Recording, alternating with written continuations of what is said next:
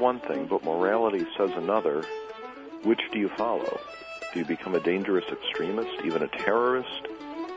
Do you follow what the law says if you don't believe it? It's a question that concerns us today and concerned people in the 1850s who worked on the Underground Railroad. We'll return to that subject when we come back on Civil War Talk Radio.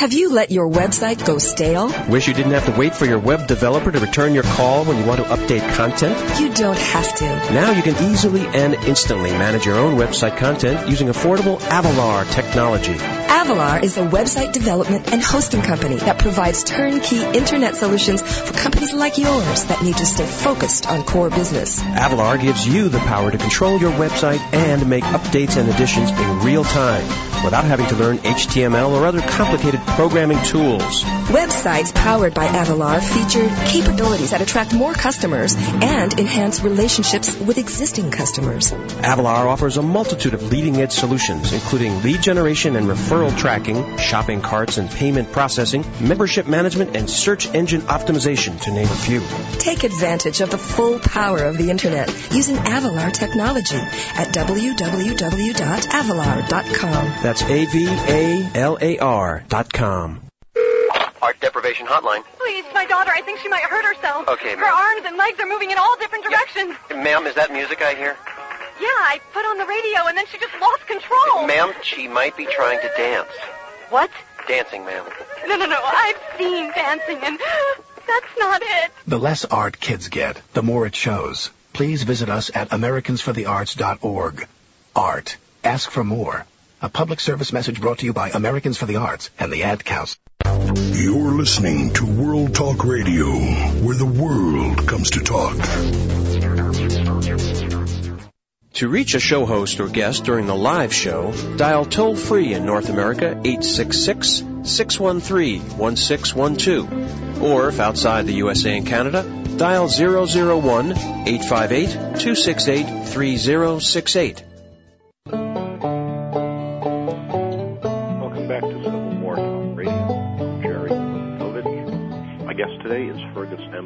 Bordewich, author of Bound for Canaan, Underground Railroad, and the War for the Soul of America.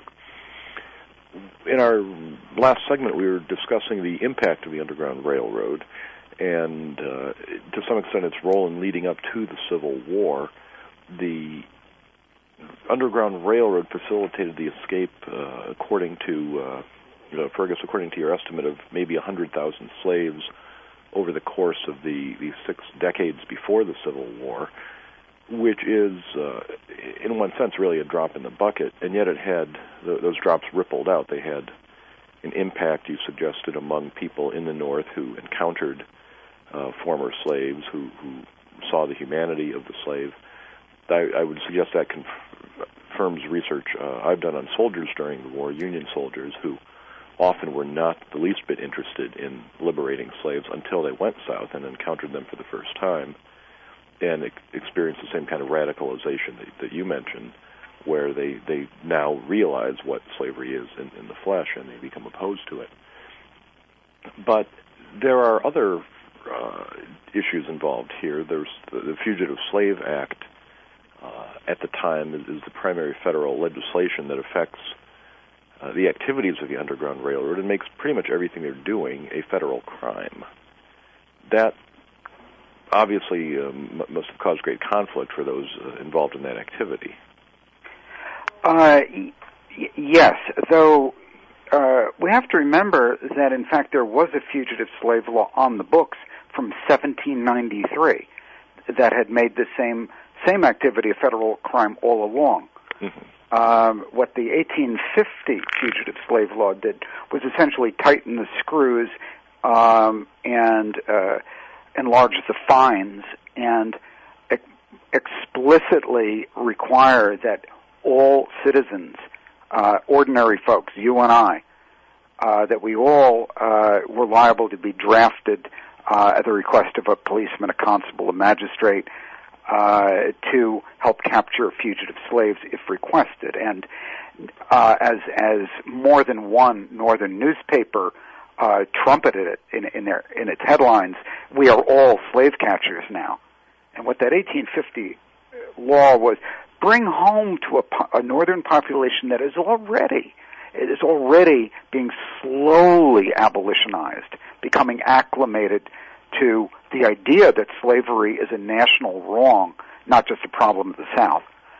Uh, to a, uh, the, the, the, the 1850 law is bringing home to everyone in the North uh, that uh, they are collaborators. They're, they, the government is insisting that they be collaborators in slavery and slave catching. So what the law does is radicalize uh, people who, frankly, are in today's terms often very racist. They don't like black people. They don't feel an affinity with black people. Uh, they they don't care all that much about slavery as long as it's in the South. Uh, but they they feel and they recognize that their their constitutional rights, their, to, their freedom of assembly to a degree, their freedom of speech, are are about to be trampled in order to protect slavery. Uh, that's a very important point because you get this um, a, very sim- simplified version. Uh, certainly, that one might have learned growing up in, in northern states is that the North were the good guys against slavery, the South were the bad guys in favor of slavery. And of course, the picture is much more complex.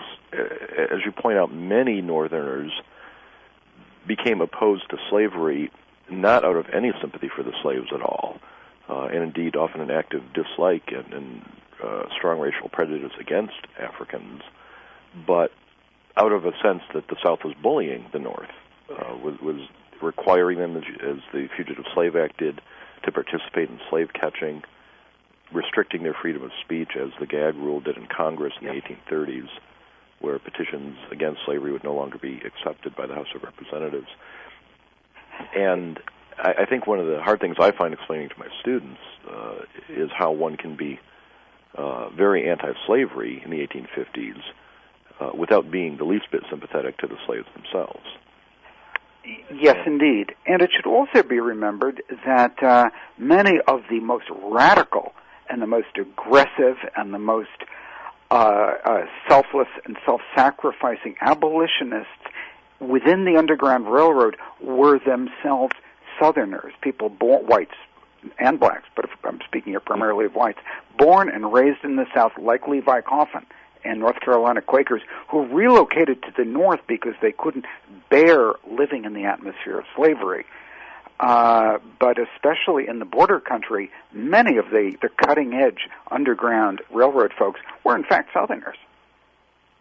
Uh, and one, thing that is, that also uh, I found really quite fascinating in in researching and writing my book Bound for Canaan was discovering those individuals who, and they are fairly few in number, active in anti-slavery work, who are modern in the sense that they've transcended the racial bigotries and the racial uh, racialist thinking of their time and are genuinely comfortable with black Americans. And uh, uh, that doesn't include the coffins, who, though they were very, very self-sacrificing, uh, really shared a, a kind of racial condescension toward blacks. Uh, but often, where you find real working class, what we call today blue collar types, sometimes sailors, white sailors, or white working men who really who really know what it's like being on the bottom of the heap even in in in in, in the white North, often are able to bridge that racial chasm in a way that the more middle class types, who made up the majority of the Underground Railroad, couldn't. Let me ask this question, which I think might be the most difficult one that, that your book raises. It, reading the book, it's impossible not to admire the the uh, incredible initiative and bravery that the uh, the, the slaves show as they attempt to escape, and there is no moral ambiguity about what they are doing. They have had their freedom taken from them uh, without their permission, and it, it's impossible to find any reason to argue that they should uh, have done anything differently. The white abolitionists who aid them, on the other hand, are in a somewhat more ambiguous position because they are making a conscious decision to, to violate the Fugitive Slave Act, which we can recognize in retrospect was, was not a good law, of course. But if the principle is taken to its logical extreme, it says that we are each our own individual legislators, and we will disobey those laws that we find morally unacceptable. Um, does this not put us on a slippery slope toward anarchy? Uh, it's a very, very troubling problem, and uh, uh, I, I kind of kind of address that toward the end of the book. Uh, and I think it's not easily a question that's not easily resolved throughout the radical wing of the abolitionist movement. Uh, activists appeal to a higher law, higher than than human law. Basically, they're appealing to to uh, um, what they would call sacred law, God's will, in other words. And bearing in mind that the the activists are either Quaker or they're evangelical uh, Methodists, Presbyterians, and members of a few other uh, uh, Protestant sects, uh, Congregationalists in New England as well, and uh, you know they, as you say, they reject they reject man's law for God's law, um, and you know we can think of plenty of um, folks in our present day world who take the same position, and we might not agree with them. We may think they're well. I, I mean, we you can look at their mainstream figures. Uh, you know, William Seward, for example, who, who invokes a higher law yes. uh, in opposing the Compromise of 1850 and the, the Fugitive Slave Act, and today we look back and say uh, that that was uh, perhaps the right thing to do. But as you say, once you start saying there is a higher law than man's law, um, there are people uh, in the evangelical movement today who would say that, and many Americans would disagree with them. And uh, although this takes every conversation down a rhetorical uh, rat hole, uh, the the terrorists of September 11th uh, believe in a, a higher law than any man's law that justifies the most outrageous acts.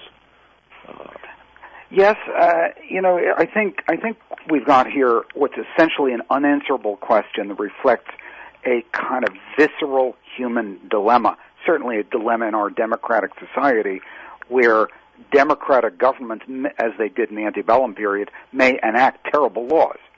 Although we have to bear in mind also that because of the three-fifths rule, which gave slave-owning states a a huge uh, additional number of of uh, legislators uh, who technically represented slaves who couldn't actually vote. Uh, how democratic the antebellum Congress was is is another question. It's maybe beyond our our purview here today, but nonetheless, uh, Congress passed bad laws democratically uh, that, that were supported by or tacitly tolerated by a, a, apparently a majority of Americans, and a minority rejected them. Um, and did, did, you know, was there were they right? Were they wrong? Uh, I have nothing but admiration for the activists of the Underground Railroad. Uh, I think they did the right thing. I think the moral problem that they posed by breaking uh, uh, federal law is a disturbing one because I don't. Uh, uh, it does put us, in theory, on a slippery slope. On the other hand, uh, we might have had slavery in this country a great deal longer. Our entire history might be different if if uh, the the the radicals of the Underground Railroad had not fought and won a war for the soul of Americans. Well, it, it is a uh, it, it's one of many reasons why I would urge all our listeners to get hold of your book, Bound for Canaan: The Underground Railroad and the War for the Soul of America.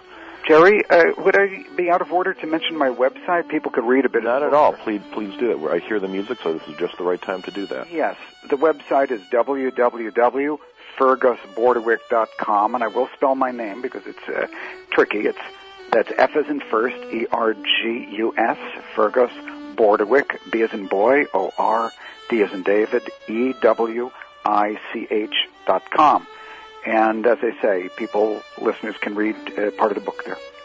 And and I urge you to do that. We'll put up uh, if I can figure out how to do it again. I'll put a link to that on the Civil War Talk Radio website, and listeners can get to it from there as well. Uh, it is a fascinating subject. I, as you pointed out, this is the only book dedicated to the study of this subject in the last century. An amazing uh, uh, gap in historiography, uh, neatly filled by this book. I, I definitely urge all our listeners to take a look at it and learn something. I learned a great deal from it and uh, thought a lot about it afterward too. Uh, Fergus, thanks for being on the show today. Well, thank you so much. It's been a pleasure. And listeners, thank you for listening to Civil War Talk Radio.